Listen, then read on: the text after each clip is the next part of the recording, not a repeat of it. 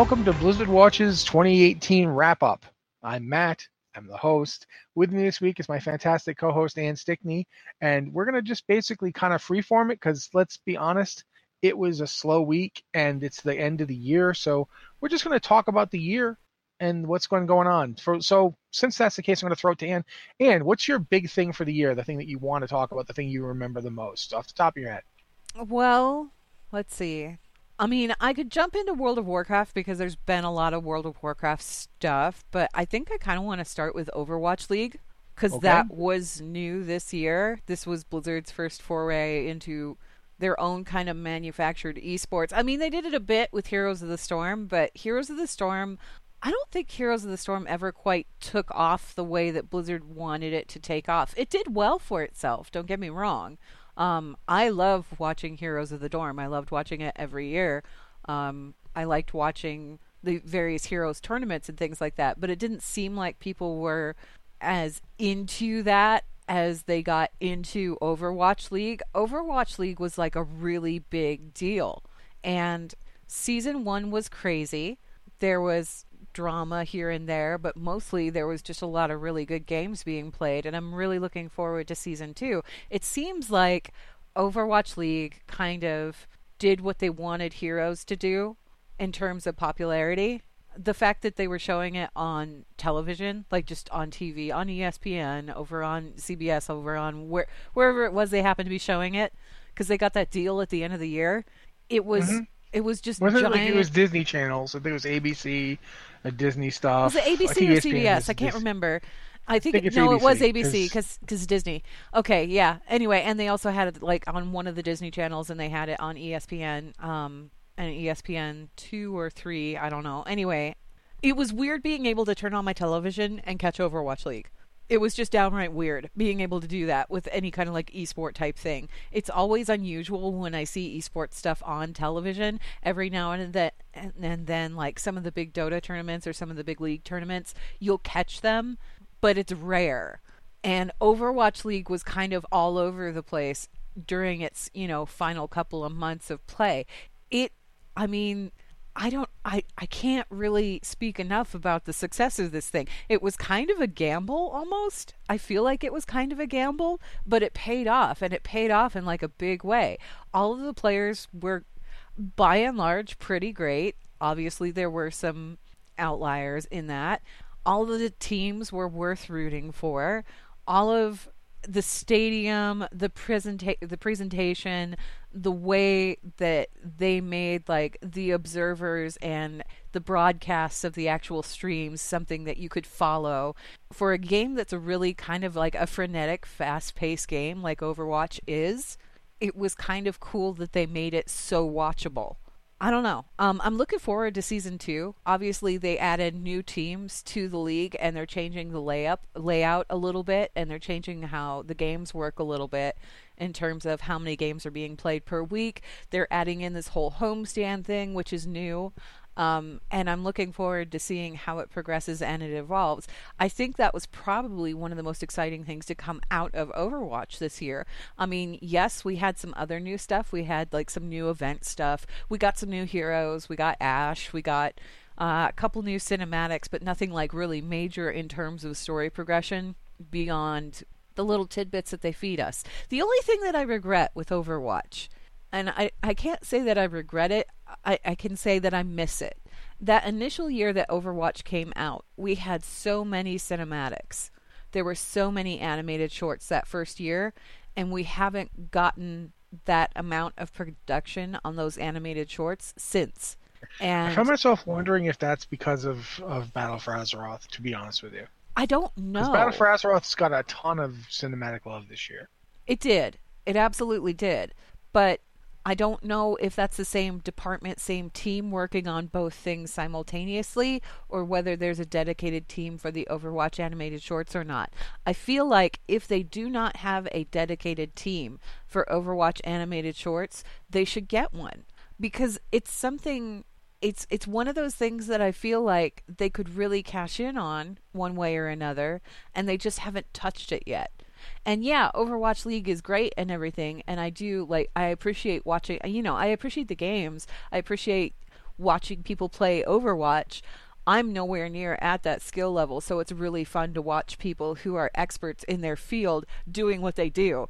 It's just crazy to see some of the stuff that they pull off, and it's a lot of fun to watch.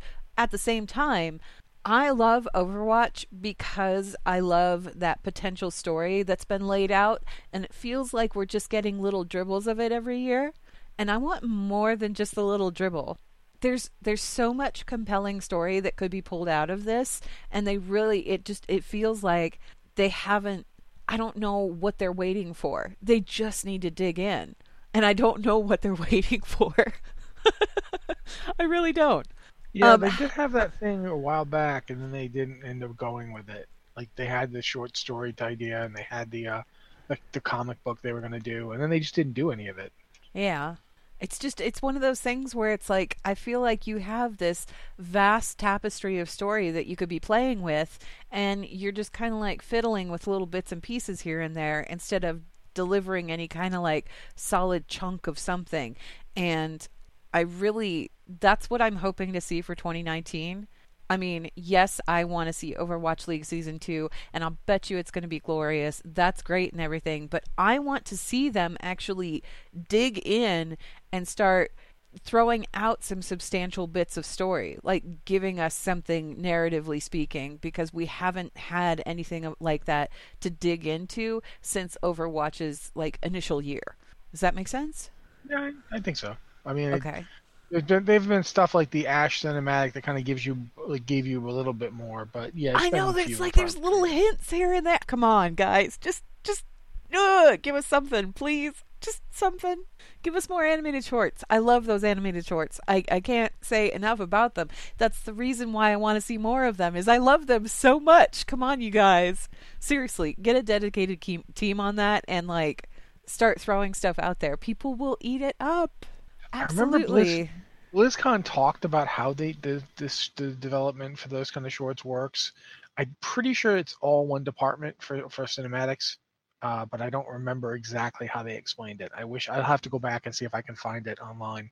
Um, I I should still have it, right? Like it's it lasts. Yeah, they have a they have a cinematics department. Like they have a cinematics department that handles cinematics for like all of the games, and that department has grown in leaps and bounds over the last several years and that's why you see more cinematics and things like World of Warcraft and more cinematic stuff for Heroes of the Storm and for Overwatch that kind of thing. But I feel like we're at the point where maybe there should be a dedicated team for each game. I don't know. I don't know. Maybe. All right. Uh since it's my turn kind of yeah. I'm going to talk about the game I've been playing a lot of the past couple years. I'm going to talk about Diablo. Go for it. And uh, I know people there's a, there is some negative stuff to discuss. We'll discuss that at the end of this, but for starters, I'm going to talk about first up the the theme seasons that they came up with this yeah, year. Yeah, let's just talk um, about Diablo 3 first because Diablo 3, while it hasn't had any new story content or anything, it has had stuff introduced for it. So the theme seasons that they came out with, they've been, uh, I think, since season 16 is when the one that's coming. I think the theme seasons start with season 14. Um, season 14, I'm pretty sure I, I, don't have a notes in front of me right now, but you'll just, if I get the numbers wrong, you'll still know basically what I'm talking about. Uh, season 14, I believe, was the season of greed, which was they introduced the first theme season. The season of greed was basically double your treasure goblins. Um, if instead of a normal one treasure goblin spawning, there would be two. Um, there were some restrictions on it, like if two of the portal goblins spawned, the ones that, that opened the portal to the realm of, of greed, you could only go like it didn't open to two separate portals of you know what I mean? They they linked to the same instance. You could still only go to one realm of greed off of it, which was not as great as you would want. But everything otherwise they were just my wife and I. I think the way we explained it was was when we saw them the first time, it was basically like if you saw up the dog going, "Oh, what I think is squirrel," That was us, but with goblins. we have a, a, battle cry which was just okay. Uh, I'm going to the next room. Goblin, give, give you a goblin treasure. Go down, goblin. And then we would just be like on a mad rampaging chase for goblins, ignoring everything. I think at one point we were doing something. I think it was a uh, one of the lesser rifts, not a not a full on greater rift. And a treasure, a couple of treasure goblins spawned, and they were the kind that split up and then they so there was ended up with like 18 goblins running around and us chasing them trying to kill them before they got away and we basically ran through the entire place. We had like literally hundreds upon hundreds of demons on top of us trying to kill us while we were trying to kill these goblins, and it was amazing. It was just the best thing. Uh, that season was the best theme season they've done so far. The this, the follow up season, the the Horadric Cache season, wasn't bad, but basically it was just if you do a bounty, the Horadric Cache, you get the end, the end, you get two instead of one.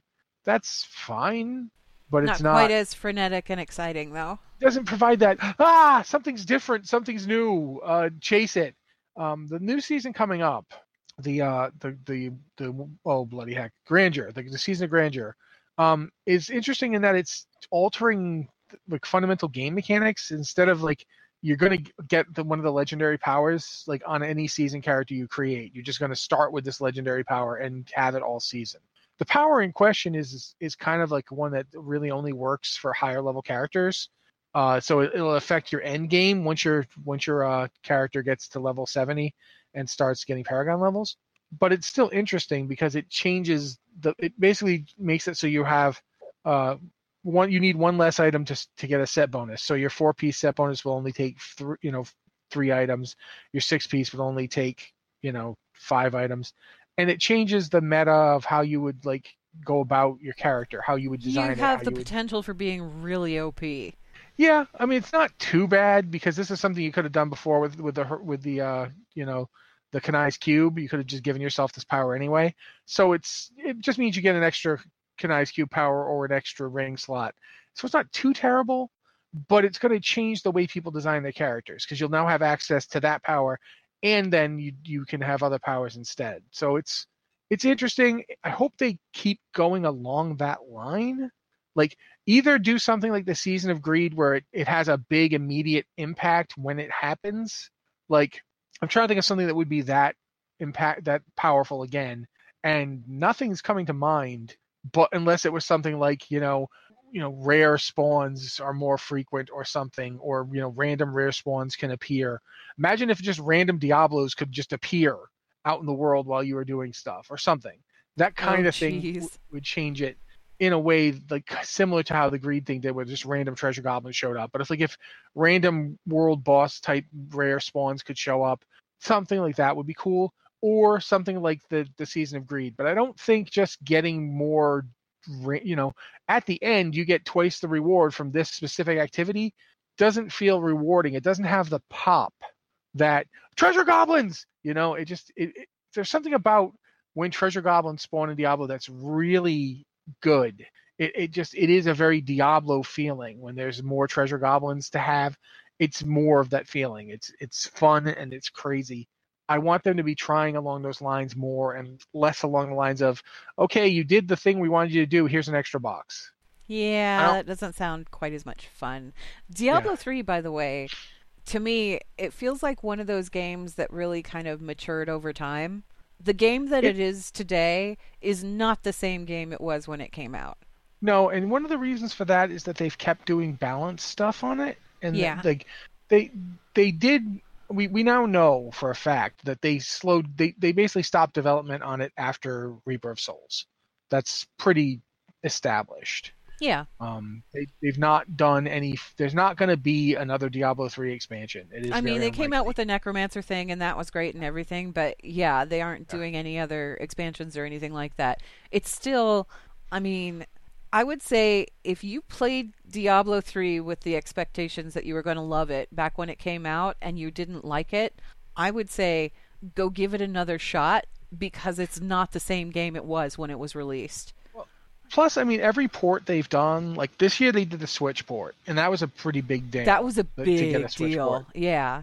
Every every port they've done to every console they've done, it's gotten new people playing because this game works really well on consoles and the patch with Reaper of Souls was one of the most exhaustive patches a game has ever seen in terms of it completely redesigning how the game worked. And it is it is how the game should have been at launch. Yeah. They tried they tried too many things that kind of diluted the Diablo experience. Um, the real money auction house was a mistake. They shouldn't have done it that way. And in general, the, the, the Reaper of Souls game was it's it's pretty close to perfection for the genre. I can't think of a game like it that I think is better. And I love Torchlight and Torchlight 2, and I love a lot of the other ones. So, you know, I'm not saying they're not good. I'm not saying they're not great. But in terms of just being this genre, the, the kind of dungeon crawl action RPG, I can't think of a game that actually does it better than Diablo 3. And I've played Diablo 2, and I love Diablo 2. I'm not saying that that's a bad game, but I'm, I honestly feel like at this point, Diablo 3 pretty much sums up this experience better than anybody ever has. Um, I think I wrote something this year about how, to a degree, Diablo 2 is like the Beatles in that it doesn't have to be the best game because it's just it is Diablo 2, and that's that's all it yeah. needs to be. Um, but in terms of actual play experience, I think Diablo 3 is pretty close to perfect right now. Yeah. That being said, the reason I think for it is that they they've they've kept doing it. The most recent patch, 2.6.4, is coming out with the uh, with the uh, launch of the new season, which is coming up in January. That patch is yet another balance patch, and one of the things it does is it it hikes up power on certain set pieces to make those sets competitive, and they've been doing that all along. They did that a lot this year. Diablo 3 got a lot of rebalancing. It got a lot of. I, I, went from kind of hating doing greater rifts to loving them when they did the when they did a balance patch not too long ago. I, would say this year uh, that made the uh, the whirlwind barbarian just so much more fun. Uh, just as one example. I feel so. like we should talk about the elephant in the room as far yeah, as Diablo is concerned. We should touch on it briefly anyway. Uh, a lot of this. people, a lot of people this year, myself included, and I think even you for a little while there, were expecting to hear about Diablo 4. We were we really didn't see hoping, how they could not do it. I didn't see how we could not get it. So hard to hear about Diablo 4 because it's been so long and signs seem to point towards them making that kind of an announcement. And at BlizzCon, we got an announcement of something very different. Not a lot of people were super happy about it because it is a mobile title, a mobile title for Diablo.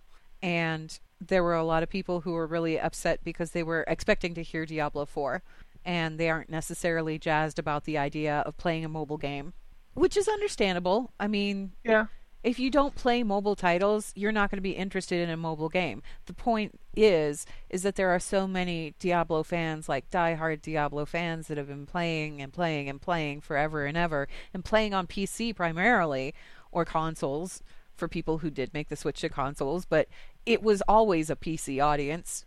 It was always something you played on your computer. It was always something that you you know you threw together a LAN party for or whatever, depending on where you were playing it and we didn't get that. We didn't that big audience that plays it that way didn't get anything really this year, and they were upset yeah. about it. And, and that's and understandable. Think, it's super yeah. understandable. What I'm wondering is, given what came out after all of this went down and people were understandably upset about the mobile thing because they wanted the PC thing, do you think we're going to hear about Diablo 4 this year?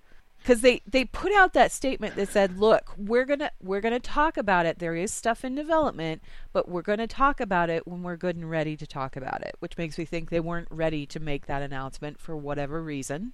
Do you think it's something we're gonna hear about this in 2019 i don't know. Um, i think to a certain degree i think at this point they probably want to not talk about it at all yeah, to let time pass um, because of the reaction. The reaction I mean, to a certain degree, uh, this has nothing to do with with Blizzard, but it kind of does. It has to do with every game right now.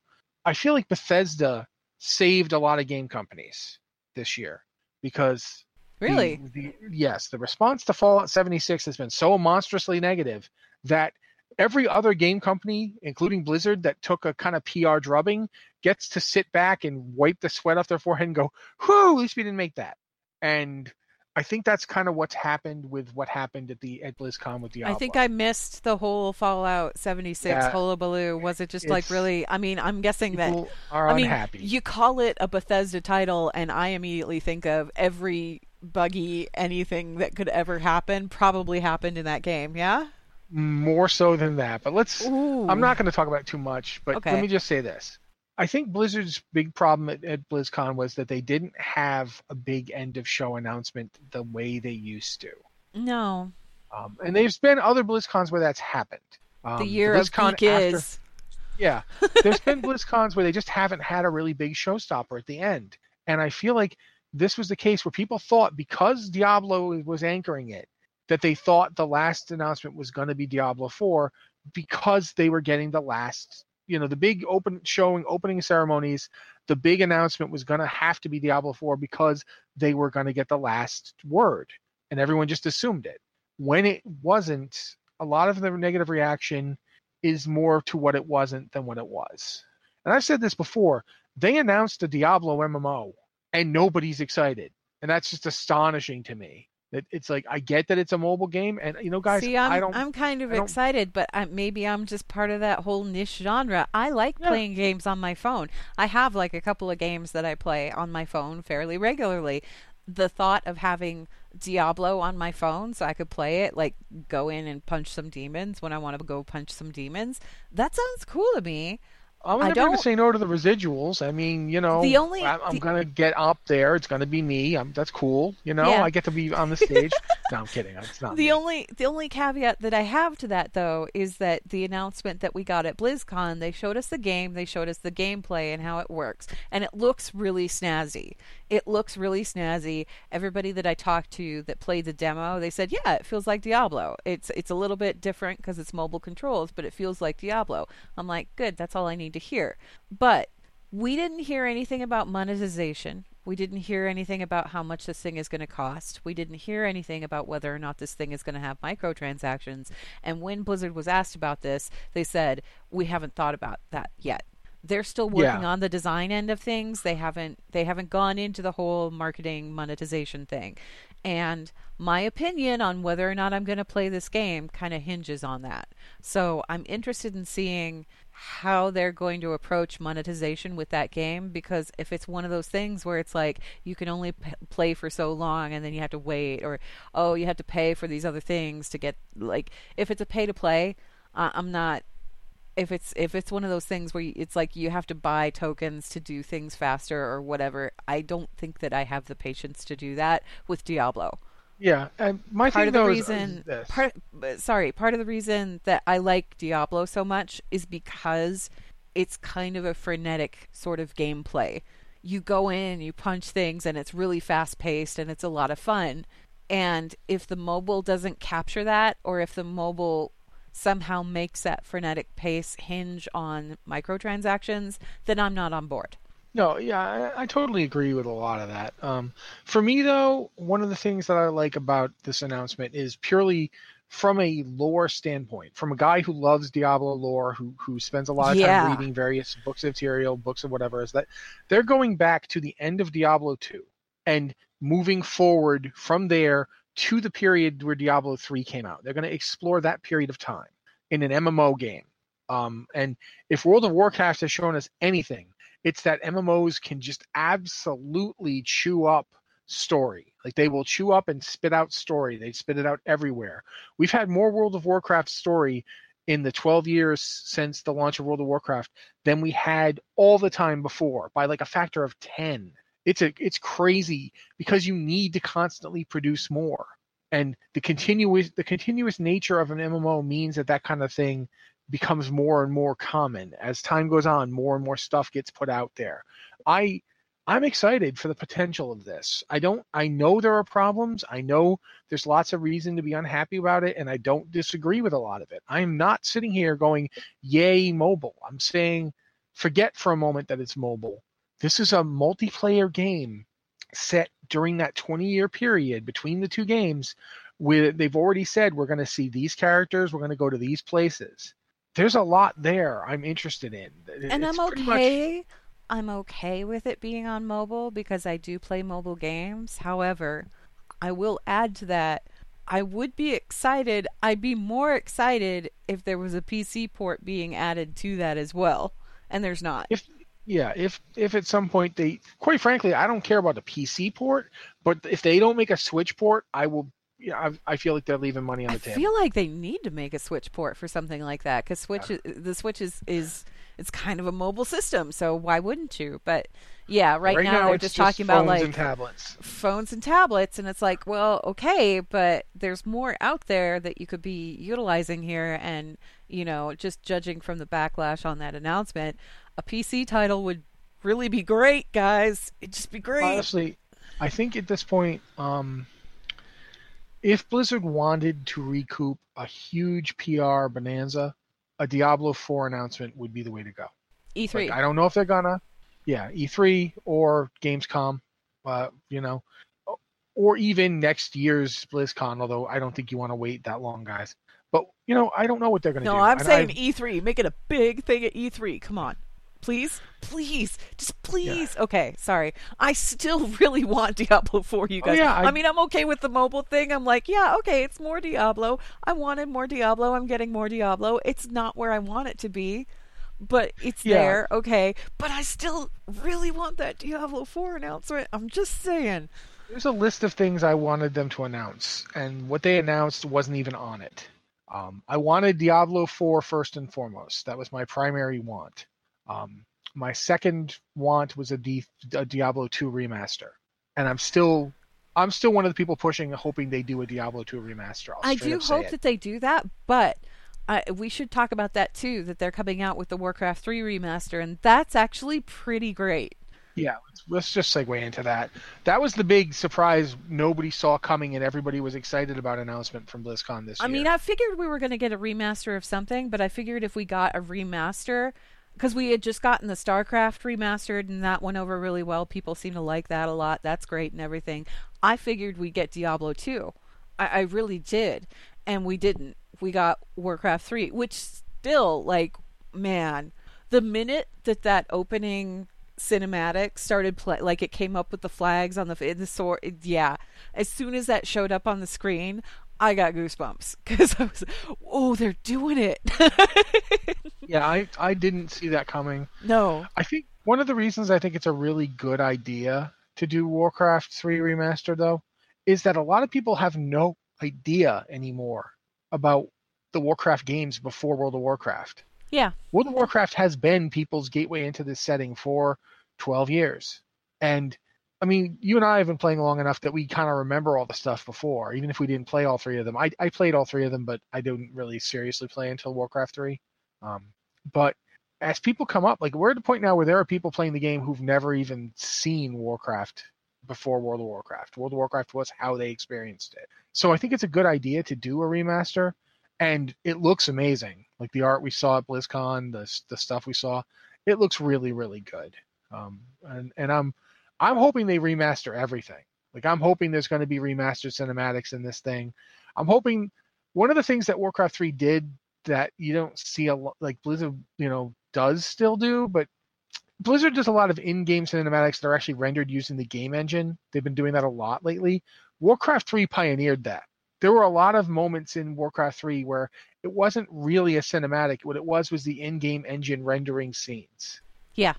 And with the new in-game models like i want them to do a lot of that i want them to show off their new models and to give us new stuff what do you think what's your thoughts on on like the like they should just use the original vocal track right on the one hand yes i think that they should on the other hand it's going to be a little weird hearing jaina proudmoore and not hearing laura bailey because Laura true. Bailey's been doing it for so long now that anybody but her sounds really weird. And the original voice actress for Jaina, don't get me wrong. She was a really good voice actress and she did a really good job with it back in Warcraft 3.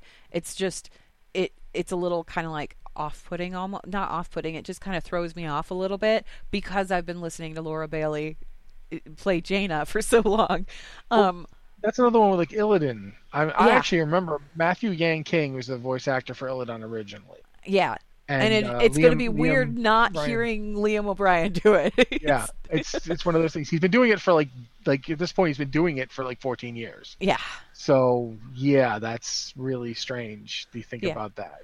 It's it's so, just yeah. going to be it's going to be a little odd hearing voice actors that aren't like the original or that aren't the current voice actors hearing the originals all over again that's going to be a little bit odd but the thing is is like those are classic voice lines and and I feel like yeah they should probably be kept and eh, you know utilized because they you know just because you're remastering the graphics and everything else it doesn't mean that you can't keep some of that original feel and I, I feel like keeping the original voice actors in place that's probably a good way to do it I, you know, initially I thought that it was kind of a pity that they were just going with Warcraft 3 and they weren't touching Warcraft 1 and 2.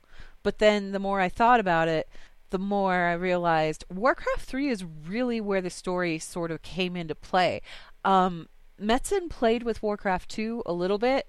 So, like the game manuals for Warcraft and War- Warcraft 2 in particular, it started kind of expanding the universe a little bit. But Warcraft 3 was really where all of a sudden there was a big story involved. And it was a much bigger story than they'd ever put out there for Azeroth before. It's where the game map suddenly started expanding. It's where we learned about Kalimdor. It's where the Night Elves were introduced. It was where all of this other stuff came into play that wasn't necessarily there before. So I feel like Warcraft 3 was probably a good choice for that.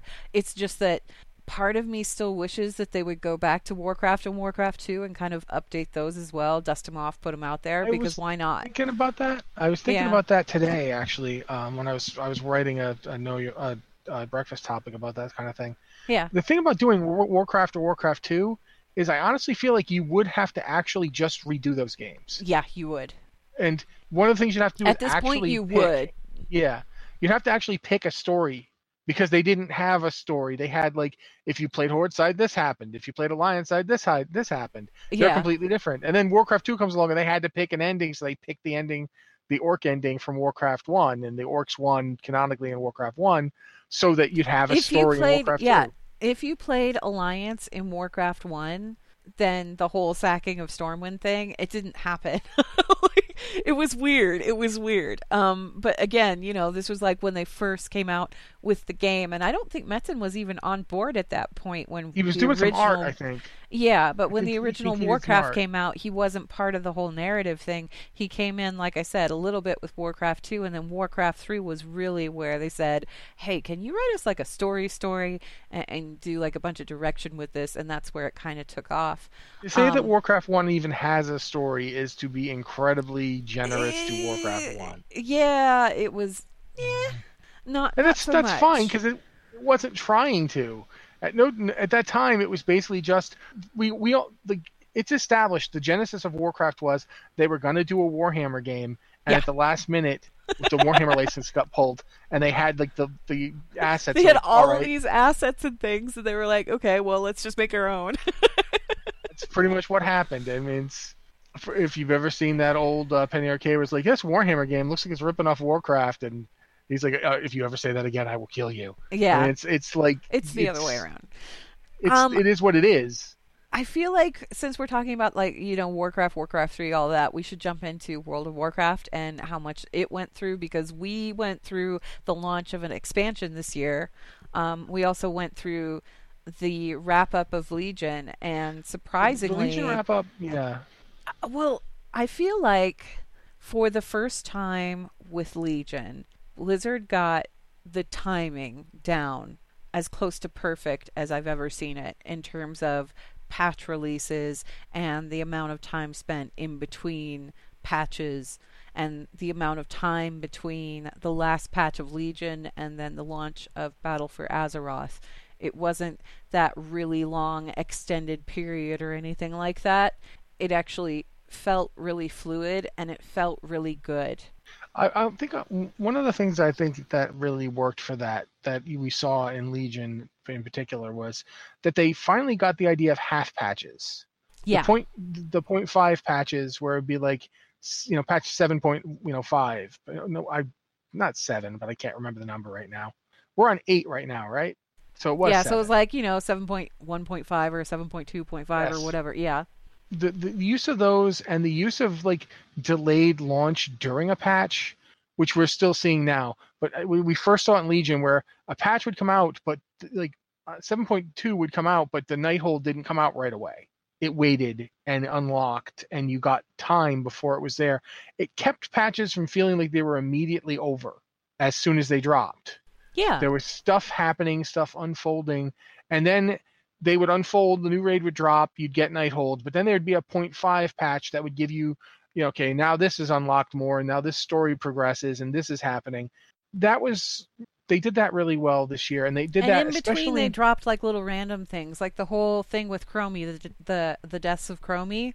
Yeah. That whole scenario thing. That was a great little piece of just kind of like side content that wasn't really tied into the main story or anything, but boy, it kept me occupied for a good long period of time trying to figure things out. And there was like enough little story tidbits in there to kind of get people like thinking about what's going on here exactly and what happened here exactly. And I'm still kind of questioning that thing. I went back and I did it again just to do it again um, a couple of weeks ago.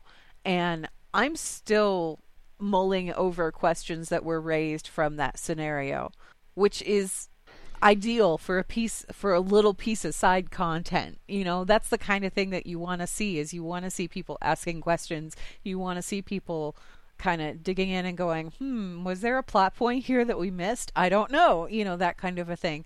It just it felt like with legion for the first time in a very long time they had the spacing out correct like they had that whole spacing down pat. Yeah, it, it was pretty close to the way um, of Pandaria worked up until Mr. Pandaria's final patch. Because Mr. Pandaria's final yeah. patch, then you had like a like a 14 month nothing. Whereas this time it was, I think, the final patch dropped, and then we had like a little less than a year of of Antorus uh, and of and of Argus. And Argus and Antorus like were big enough. months or so, wasn't it?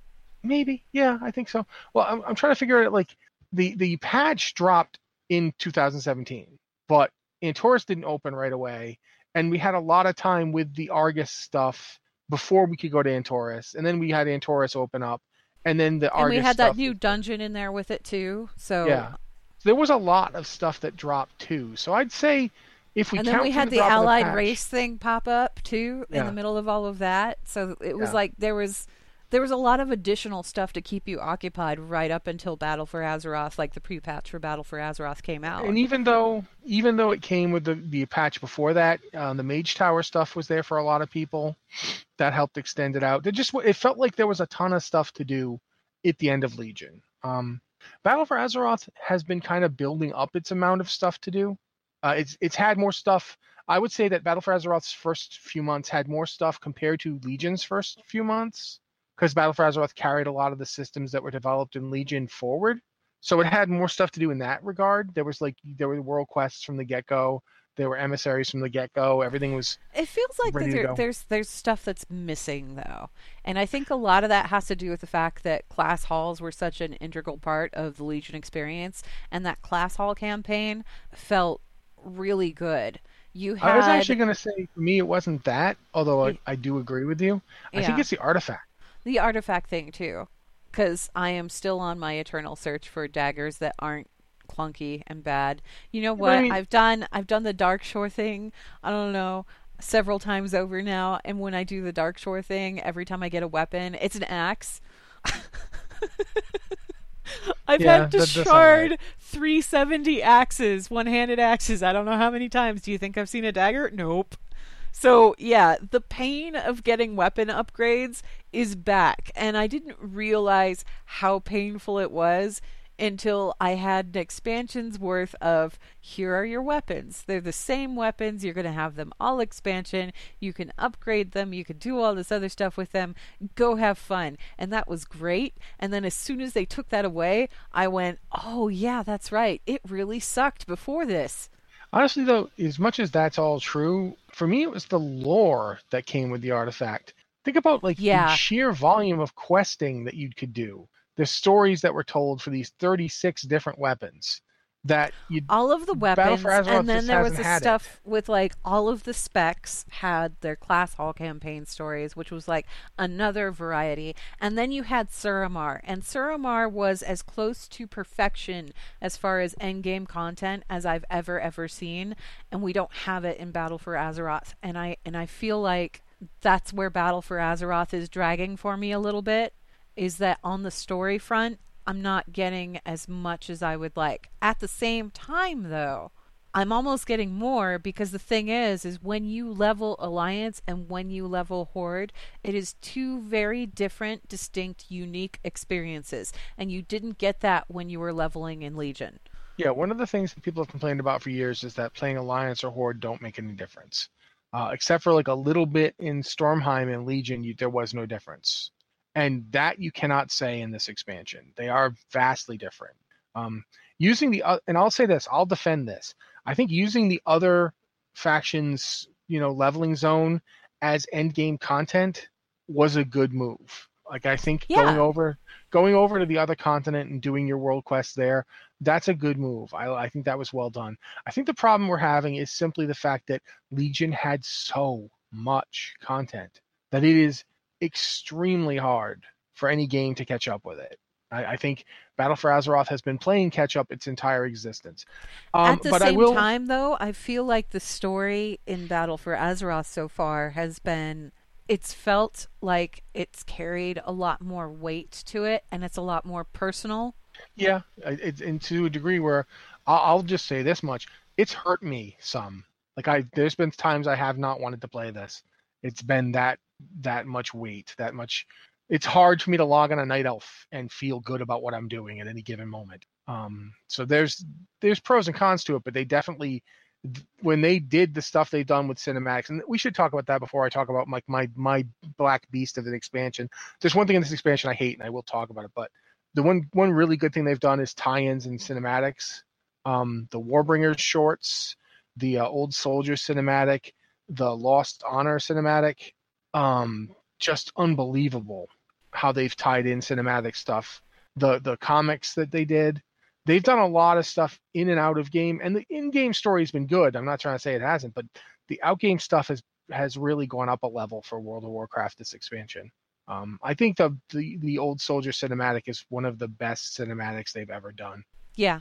And I mean, even as somebody who doesn't play Horde much at this point, at the same like... at the same time, it was really interesting seeing Saurfang um, the weight that he carries. And Saurfang as a character went from this dude that you definitely didn't want to run into in Orgrimmar if you were Alliance to a full fledged character in his own right with this whole story arc that is I'm hoping it's not reaching its conclusion because he's he's progressed into this character that's like he kind of encapsulates everything that the horde has been and everything that maybe the horde should be. Because he comes yeah. from the days of old old like he was part of the original horde. So he's seen it all and he's experienced it all. And you can really see especially in old soldier you can see that very much taking its toll on him. And i, I really appreciate that um, that we yeah, have that moment... kind of highlight from that side. There's a moment in that expansion, I mean, in that cinematic that has stuck with me throughout, and I've thought about it over and over again. Um, it's the part after the initial conflagration where you, there's a there's an image of the tree burning and an image of Sylvanas staring at it, and it cuts. You know, he comes up and he goes, "No, you, you this is you you've done this now. Now they're going to come for us, all of them." And you look at him and he's like, he's almost sparking, and then it cuts to him in Lordaeron, and he's like, all that fire is gone. Like literally, the fire is out now. Yeah. Not just the actual physical fire of the tree burning. His fire is out now, and he's putting ashes on his face before he marches off to what he thinks is going to be his the honorable death he's wanted for his entire life. The thing that punched me in the gut with that one was when Zevron is it Zevron? I think so. Uh, Zappy Zekhan. boy. Zekhan. Zekhan. Okay, it's Zekhan. Anyway, he says, "How many do you think are out there?" and there's this pause, and then Saurfang says, Too many. And you can tell when he delivers that line, he's not talking about the alliance on the battlefield because it immediately jumps into that flashback of the burning tree and the screaming and the everything else. And you can, oh, it was just so well done. That whole cinematic was so well done. And I get so excited when I talk about it because it was so good, right? Okay, so we have all this stuff going on on the Horde side, but let's talk about the alliance side for a second because I think we really need to talk about Jaina I am so delighted with what they have done with her character. Does it make up for the fact that she she just noped out a legion and that she was kind of shoved out of the way in Warlords? Not so much, but at the same time, it does make sense for her character and to see her character finally get that sort of resolution that isn't really a resolution, it's more like a moving on. And the fact that she finally gets to come to terms with everything that's been weighing on her we yeah, haven't seen her. Yeah.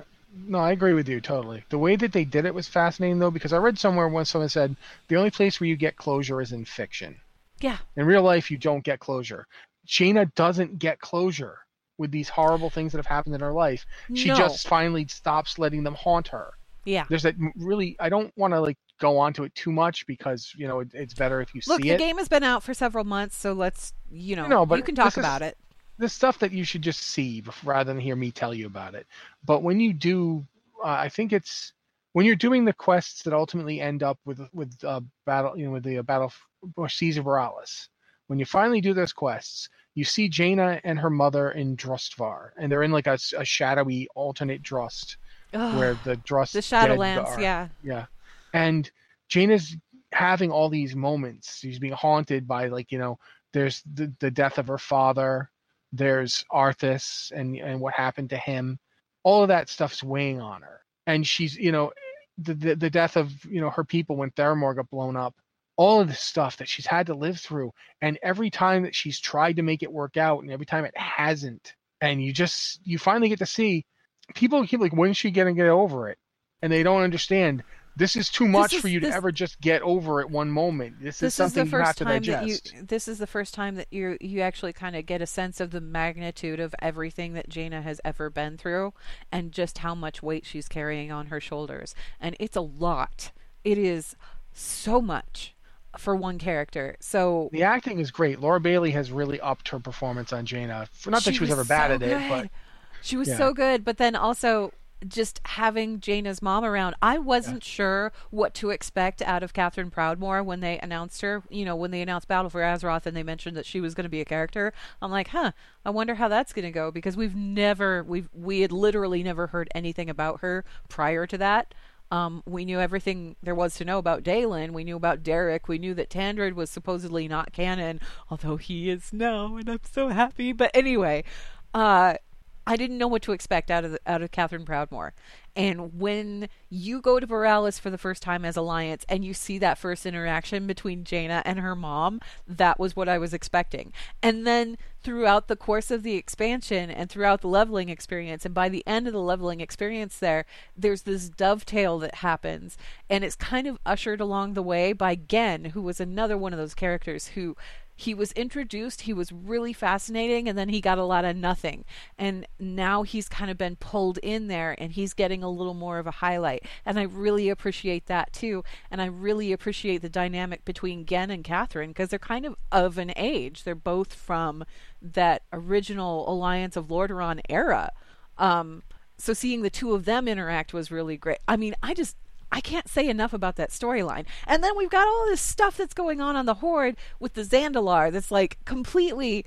You guys, okay, Lore Watch is coming out next Monday. We recorded it this week, but um, a lot of the stuff that we got into on this week's Lore Watch, yeah, you want to just listen to that episode when it's released because there's a lot going on.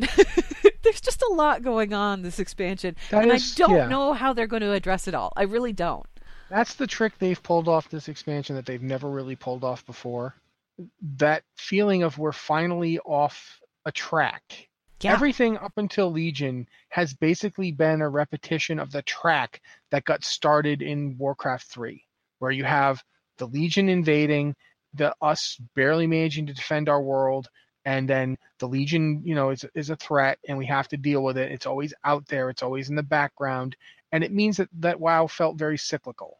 We got um, Burning Crusade, the Legion on on Outland. We got Wrath of the Lich King, the Scourge, which is a, the Legion created, the Scourge issue.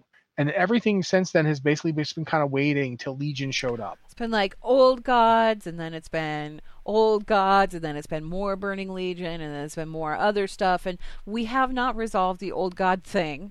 We haven't, but we're finally moving on. And yeah, with the Legion dealt with, if not gone. I mean, because I've said before, Sargeras could come back anytime they decide to bring him back. Yeah. But at least for now, that's been dealt with. And you're looking at the Horde Alliance fighting, and they've done it in a way where you don't know how it's going to end. You know, Brave it, it looks like one thing's going to happen, but you don't know.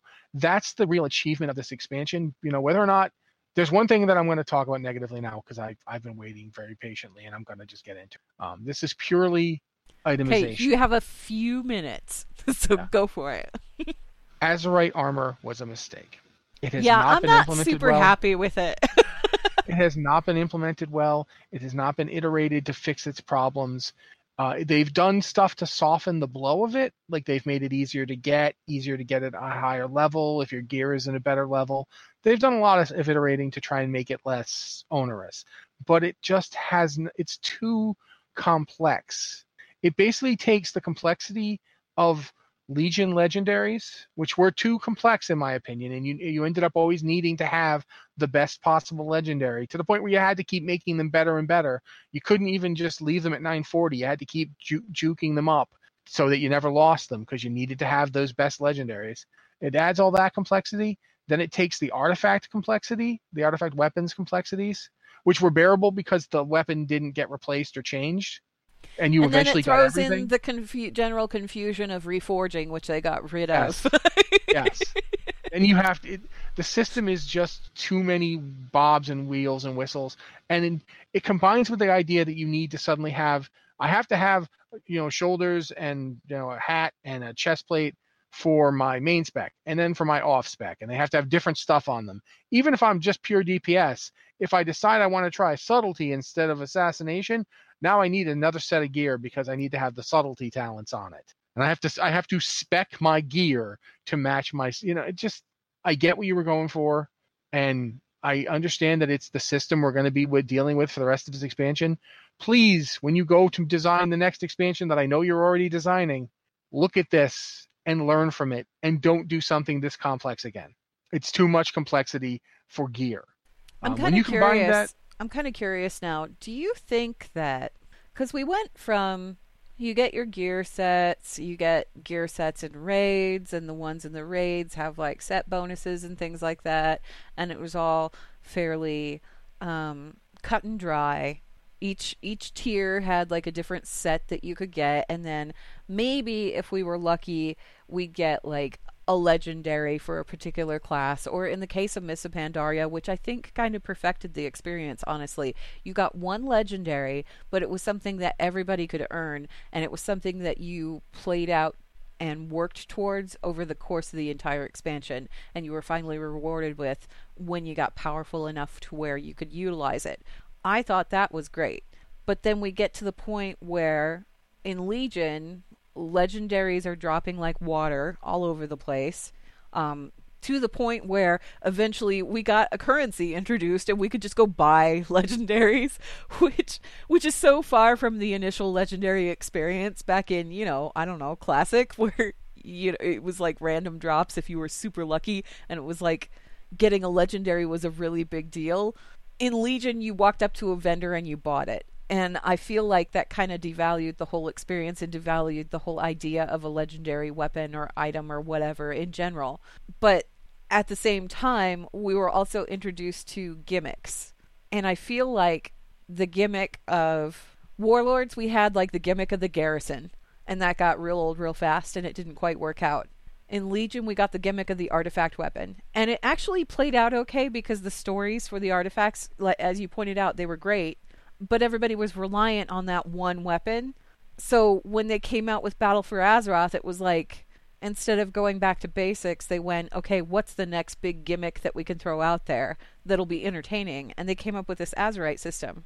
Do you think we really need the gimmicks, or do you think we should go back to like that basic? Here's your Honestly, raid. Here's your raid tiers. Here's all this other stuff. Like, I think that raid. raid where's the line drawn there? You know.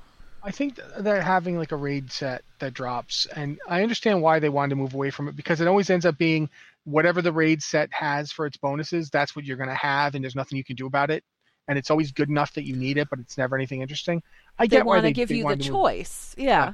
but it doesn't end up. It ended up just adding too much complexity. Having the the the Azerite pieces is just so much math and thinking about what you're going to do, and there always ends up being one that's best. You just have to hope you get it and it, that it has the proper Azerite traits that you want. So I wouldn't, I don't mind them going. I wouldn't say it's a bad idea to go back to raid tier sets, which just have a set bonus. That's fine. It's understandable. It's easy enough to work around. You don't have to think about it too much. Do you I think, think that they, we need the gear gimmick? Do we? Do you think that we need the expansion gimmick? Yes, because they there is a valid point they've made back in Warlords that they need something that can be left behind they need a mechanic that can be part of the expansion but doesn't carry forward to the next expansion. Like the artifact didn't carry forward, the garrison didn't carry forward. That part I think is is accurate. The problem with the garrison wasn't that it was a gimmick. The problem with the garrison was it completely shortchanged all gameplay. Yeah. You didn't have to do anything anymore. I never no. have to leave this place except to go to the auction house. Otherwise, I can just live here. Warlords and, uh, was the loneliest expansion for yeah, me. You never ever. saw anybody. Yeah. Yeah. Whereas I think they did a good job with the class order halls of not making it an you know, you went there and you saw other people of your class and that was cool. And then you left and you went to the around and you said saw other people doing other stuff and then you went out into the world and you gathered materials and so forth. It was like having a cool club hangout. Yeah, but it wasn't like all consuming in the way that the garrison was. And because the garrison was your garrison, you never saw anybody else there. It was always just you and that's part of the problem. It, that takes away from the feeling of lived in world. So that was the problem with garrison. Not that it was a gimmick. The gimmick is in of itself not a bad thing, but it needs to work with the world. I think the the um the twin gimmicks of the artifact weapon and the class order hall worked with the world. And the problem with the Azerite armor isn't that it doesn't work with the world; it's that it just it's just noisy it's got too many moving parts. It's like it's like seriously like you know people who wear like go around playing like one man bands where they've got the drum on their front and the tuba on their back and they're banging cymbals on their head with the accordion and the yeah, yeah. doing all that stuff at once. It's like no, there's just too much stuff going on. If they had just made it so that you had an artifact necklace that had artifact powers that you empowered and got them as you went on, and the, there was a different power set for every spec, that would have been fine. And I mean, the, they are making a shift with it. Keep in mind that they are making yes, a shift with it, and they have been talking about that. That um, I think it's 8.2, where you're going to be unlocking things on the necklace rather than yeah, the other stuff, which is that's great. Okay, that's that's a move in the right direction, but that's that's still like that's 2019, and if in 2019 the artifact uh, the artifact necklace is a much better system, I'll be the first one to say that. But cool. in 2018, I feel like Azerite armor did not do the job they wanted it to do. That's my big negative for this expansion is Azerite armor and the way it's worked out. With my second big negative being yes, weapons were a pain again. Um, but uh, I think at this point though we've talked a lot about that, and there's one thing we have to talk about even though it didn't actually come out this year. Okay. Uh, I think we kind of have to talk about WoW Classic at least a little bit. Yeah. Well, um, we got a demo for it. Yeah. The thing is, is that we are running out of time. Okay. Well, um, let's let's just let's just give it a brief brief revisit because the thing is, well, and I mean, it's all about revisiting, isn't it? Uh, yeah, exactly. We got the announcement for WoW Classic in 2017, and in 2018 we didn't really hear a ton about it, and then until BlizzCon, and at BlizzCon, we had a demo where we could go back and we could play. And we had a couple of panels where they talked about how they were putting it all together and what they did. They the people that are on that team are nothing short of magicians, I swear. Um, they had to go digging in closets and storage units and everywhere to find like an old build of this game that was old enough that it, it didn't have any of the new stuff in it and they figured out how to integrate it with like the current framework of the game and make it work in such a way that, yeah, you can go back again. You can absolutely go back again. And I didn't spend a lot of time on the demo, but I spent enough time on the demo to go, yeah, this feels right. This feels yeah, watched, just like I, it did back then. I literally sat in the room and watched my wife play it over her shoulder. Yeah. Which is exactly how I got into World of Warcraft in the first place. Was really? my wife would come play it. Yeah, no, because my wife came and visit me when we were we were dating. We weren't married yet. We had just really started being serious about each other. She came to stay with me for a while, and she had it on her computer, and I didn't play it. I didn't know anything about it. I wasn't like, oh yeah, no, I I, I play Neverwinter Nights sometimes, and so she showed it to me, and I was watching her play it like I watch her play her Hunter. It was exactly the same. The stuff that you forget that was part of the game. Like it's so I don't know how to put it. Like if you've been playing over the years, there's lots of stuff now that you just accept that wasn't there. Like and it was a big quality of life change whatever it happened to be, you know? Not even not even Dungeon Finder. Um. No, the fact but, that my like, druid it it took me by complete surprise because I had completely forgotten about it. But if you're a druid in animal form in classic, you can't talk to NPCs. You have to hop out of You're animal. An animal. You're an animal. You have to hop out of animal form to talk to anybody, and it's like, oh, yeah, that's right. That was a thing. Um, and there were there was several moments when I was playing through classic where I was like, oh yeah, I completely forgot about that thing. Wow, that was a really annoying thing. How did I forget about that? Because they made it. My better. wife had a pet my wife had a pet run away from her in, in, in oh, uh. Westfall. Yeah. Because she had forgotten about feeding them. Yep. Because you don't, you had to feed them back then for happiness. Pet happiness hasn't been a thing in years. And then so yeah, this, the whole hunter dead zone thing, I'm sure, was probably a perpetual headache. But no, that yeah. she remembered. Yeah, yeah. Well, and, and and the thing is, is like as far as classic goes, obviously we aren't going to see classic until summer 2019, which is great. I'm I'm looking forward to them coming out with it. If you have a current World of Warcraft s- subscription, you'll get classic. You just get it. It's just going to be there, available to play, which I think is fantastic. So people that want to go back and experience it the way it used to be, they can absolutely go be, do that. The people that have no interest in it, that's fine. World of Warcraft is always going to be around. Battle of Azeroth will still be here. There will still be patches for it and everything. But you know, if you want to poke your head in and see things how they were, you'll be able to do that. And I also appreciate the fact that they are going to be rolling out patches over a period of time. So you'll be able to re-experience the opening of the gates of Ahn'Qiraj, and you'll be able to re-experience, you know, the different raids coming out and that kind of thing. I think that's really cool too. They're trying yeah, to make it as authentic it, an experience as possible. The way they're doing it is that the rules, the rules of the of the uh, WoW Classic will be the last patch that came out. Be Drums 1. of War. 1.12, so, I think yeah. it is. Yeah. Yeah. One, yep. 1.12. But they're still going to do the content the way they did it originally, although not necessarily the same schedule. Like we don't, they haven't decided how long it will be between you know content releases. But so when it launches, it's not going to have Maraudon open. Like it's gonna Maraudon will be opening later. Dire, Dire Maul, will, be, will be, added later. Yeah, yeah. Blackwing Lair will come later. Ahn'Qiraj will come later, and that's I think that is a brilliant idea. Yeah. Um, in terms of just giving people stuff, so you there'll be stuff to look forward to as you play. Because um, quite frankly, first up, you're going to take a longer time to level than you think you will. Just just get used to you're this. You take will not so to 60. much longer to level than you think you're going to take. It's going to take you forever to level. And the thing is, is is again, you know, this is for the people who wanted to replay it the way that it used to be, and that's what they're delivering. And I think that. I mean, the general impression that I got from the demo, and keep in mind that there wasn't much to play in the demo, but there was it when they said, "Oh, it's just going to be the Barrens in Westfall," I sat there and I went, "Well, that's hardly anything. How's anybody supposed to keep themselves entertained?" And then I went in and I started playing and I went, "Oh yeah, everything takes forever."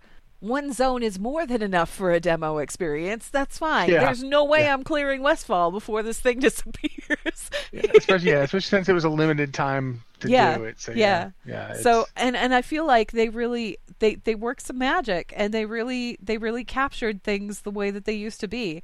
Um, so yeah, classic. I mean, if classic isn't your cup of tea, that's okay. You can feel free and and you know you're safe to ignore it entirely. It's not going to affect the main game in any way shape, or form. The main game and classic are never going to cross over. They are going to be entirely different experiences. So if it's not something that you're interested in, you can go ahead and ignore it. If it's something that you are interested in, it'll be there for you when you want to go play. And I I think it's kind of perfect. I don't know. Yeah. If you're going to do it, that is the way to do it. I, yeah. I agree with you totally. Yeah. But, I mean, at this point, I think we should pretty much wrap it up, huh? Yeah, we probably should. Blizzard Watch. It's made possible due to the generous contributions at patreon.com slash blizzardwatch, and your continued support means that this podcast site and community is able to thrive and grow. Blizzard Watch supporters enjoy exclusive benefits like early access to the podcast, a better chance at having your question answered on our podcast or the queue, and an ads-free site experience. Thank you very much, Ann. Uh, guys, we didn't answer any emails this week. We're going to push the ones we got ahead to next week. Um, but if you have emails for the show, please send them to podcast at blizzardwatch.com with the subject line podcast or Blizzard Watch so we know they're for this show. And this has been our year in review thing, which uh, we're really glad you guys could be here for it. We're glad we were here for it because, you know, it's a podcast about Blizzard. And we didn't get to talk about everything because we yeah. didn't touch on heroes. Sorry, guys, but that's okay. Yeah. We we talked about heroes last week. You guys know we did. We did. Yeah, uh, there has been a lot this year, and, and, we didn't get to all of it. But thank you guys for being here for us as we rambled on. Uh, this has been the Blizzard Watch podcast. Thank you guys so much, and we'll be here next week. We'll be here next year. And next week. next, next year's week. next week. Oh God. Thanks, guys.